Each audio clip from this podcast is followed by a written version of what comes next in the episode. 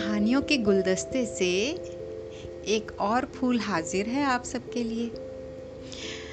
अकबर और बीरबल के किस्से तो हम सबने बहुत सुने हैं। जो बादशाह अकबर थे, वो बीरबल को बहुत चाहते थे। बीरबल भी बहुत चतुर, अपनी हँसी मज़ाक से बादशाह को हमेशा खुश रखते थे।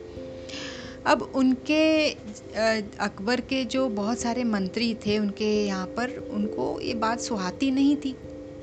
लेकिन बीरबल से झगड़ा मोल लेने का भी किसी किसी में इतना साहस नहीं था कि वो बीरबल से झगड़ा मोल लें। तो चुप रह जाते थे। एक बार बादशाह के जो हजाम को बातों के सिलसिले में बीरबल ने खूब छकाया। हजाम तो पता है ना, जो बादशाह का नाई होता था जो बादशाह के बाल काटता था, दाढ़ी बनाता था। तो बीरबल ने जब छकाया तो हजाम ने मन ही मन बीरबल से बदला लेने की ठानी और वो मन में कुछ ना कुछ कुतंत्र रचने लगा। तो एक बार जब हजाम बादशाह की हजामत बना रहा था तो बोला, खुदाबंद, आपके बाप दादा मुद्दत पहले बिहिश्त चले गए। बिहिश्त मतलब स्वर्ग चले गए हैं। क्या उनकी खैरियत जानने की चाह आपके दिल में कभी भी पैदा नहीं होती? तो बादशाह बोले, ये तो नामुमकिन है। भला उनकी खैरियत मुझे कैसे पता चल सकती है? नामुमकिन कैसे? आपने किसी आदमी को भेजिए ना? आप किसी आदमी को वहाँ भेजिए। वो लौटकर सारा हाल बताएगा, हजाम ने कहा। अरे, ऐसा अक्लमंद हमें कहाँ मिलेगा जो मौत को धोखा दे करके स्वर्ग जाए और फिर हमारे दाद, बाप दादाओं का हाल पता करके लौट आए? बीरबल से बढ़कर अक्लमंद है क्या आपके पास? वही तो बिल्कुल सही है इस काम के लिए। अच्छा लेकिन वो बिहिश्त पहुंचेगा कैसे? बादशाह ने पूछा। इसमें क्या लगा है? जब आदमी को जला देते हैं ना तो वो धुआँ बनकर आसमान में उड़ जाता है।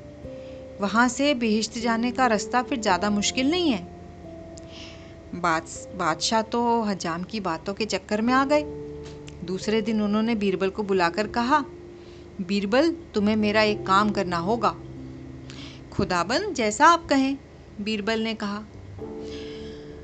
और तो कुछ नहीं, काम ज़रा ज़्यादा बड़ा नहीं है, तुम ऐसा करो, बेहिश्त जाओ, हमारे बाप दादा का हालचाल पूछ करके आओ। अकबर ने कहा, और कैसे जा सकते हो, ये भी बताया? पर यह क्या मुमकिन है? बीच जाकर फिर लौट आना, बीरबल ने हिचकिचाते हुए कहा, अरे, सब लोग कहते हैं तुम बड़े अक्लमंद हो, तुमसे तो ये काम हो ही जाएगा। मुझे पूरा यकीन है, तुम्हारे लिए तो कुछ भी नामुमकिन नहीं। अब बीरबल को मालूम हो गया कि बला इस तरह से टलने वाली है नहीं। बादशाह का हुक्म है तो फिर क्या किया जाए?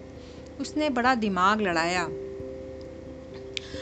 उसने कहा कि ठीक है, खुदाबंद, मैं आपका हुक्म तो ज़रूर बचाऊं, बजा के लाऊँगा, लेकिन एक मेरी छोटी सी बिनती है।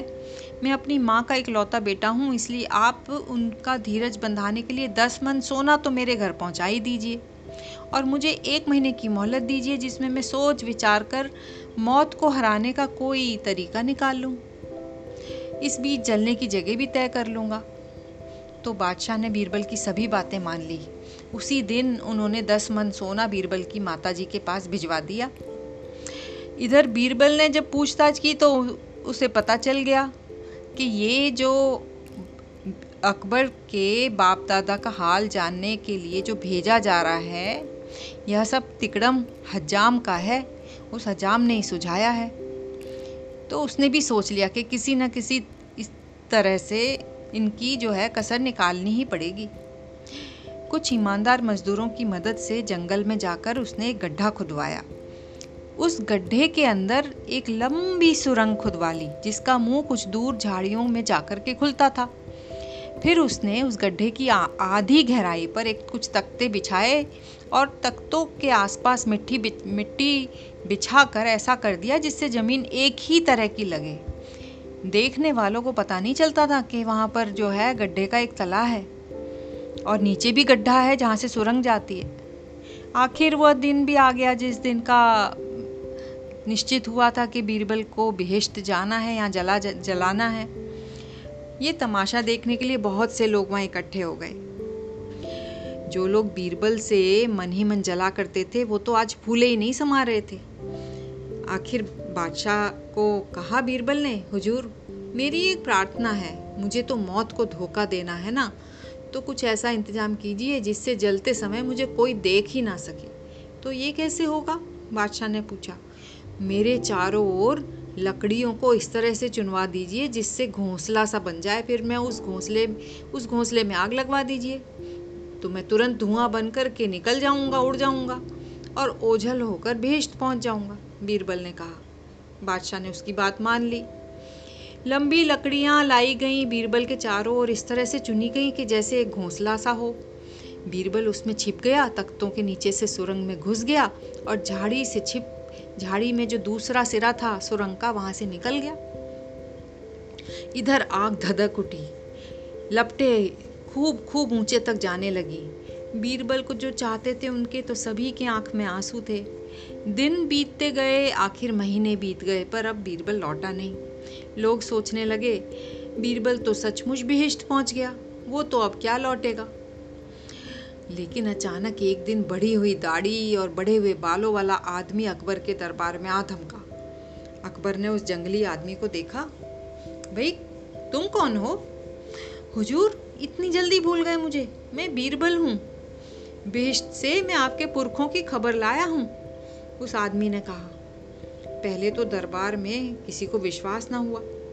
लेकिन बहुत से सबूत जब बीरबल ने दिखाए तो सबको यकीन करना पड़ा। अच्छा तो बेहश्त की कुछ खबरें सुनाओ। बादशाह ने पूछा, क्या कहूँ जहाँ अपना बेहश्त तो सचमुच बेहश्त है? मतलब स्वर्ग तो सचमुच स्वर्ग ही है। मेरा तो वहाँ से आने का मन ही नहीं कर रहा था। लेकिन वहाँ पर बस एक ही दिक्कत थी, वहाँ पर हजाम बिल्कुल नहीं मिलते।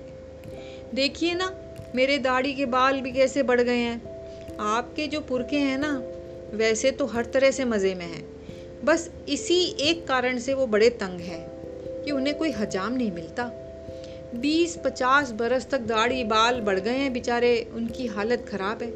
वो चाहते थे कि आप यहाँ से अपना कोई एक हजाम जल्दी से वहाँ भेज दें, बीरबल ने कहा। अब तो बस हजाम के मुँह पर काटो तो खून नहीं, बीरबल ने तो अपना अपना बदला खूब चुका लिया। पर अब पछताने से क्या फ़ायदा? शाही हजाम को तो भेज जाना ही पड़ा। और उस बेचारे में इतनी सूझ कहाँ थी? कि बीरबल की तरह मौत के मुँह में घुस कर के साफ़ निकल आए।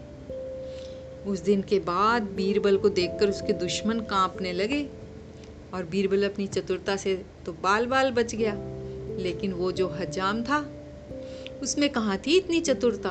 वो तो मूरख जो है, नाहक मारा गया। तो इस तरह से उस बीरबल फिर अपनी जीत और अपनी सूझबूझ से सब में खूब प्रिय हो गया। अकबर का प्रिय बीरबल, ऐसे ही थोड़ी था वो। तो कैसी लगी ये मज़ेदार कहानी? उम्मीद है आपको अच्छी लगी होगी। मुझे तो बहुत मज़ा आया आपको सुनाने में। तो खूब स्वस्थ रहिए, मस्त रहिए जब तक मैं हाजिर हूँ एक और नई कहानी लेकर के। धन्यवाद बहुत बहुत धन्यवाद आप सबको ये कहानी सुनने के लिए। मिलेंगे फिर। नमस्कार।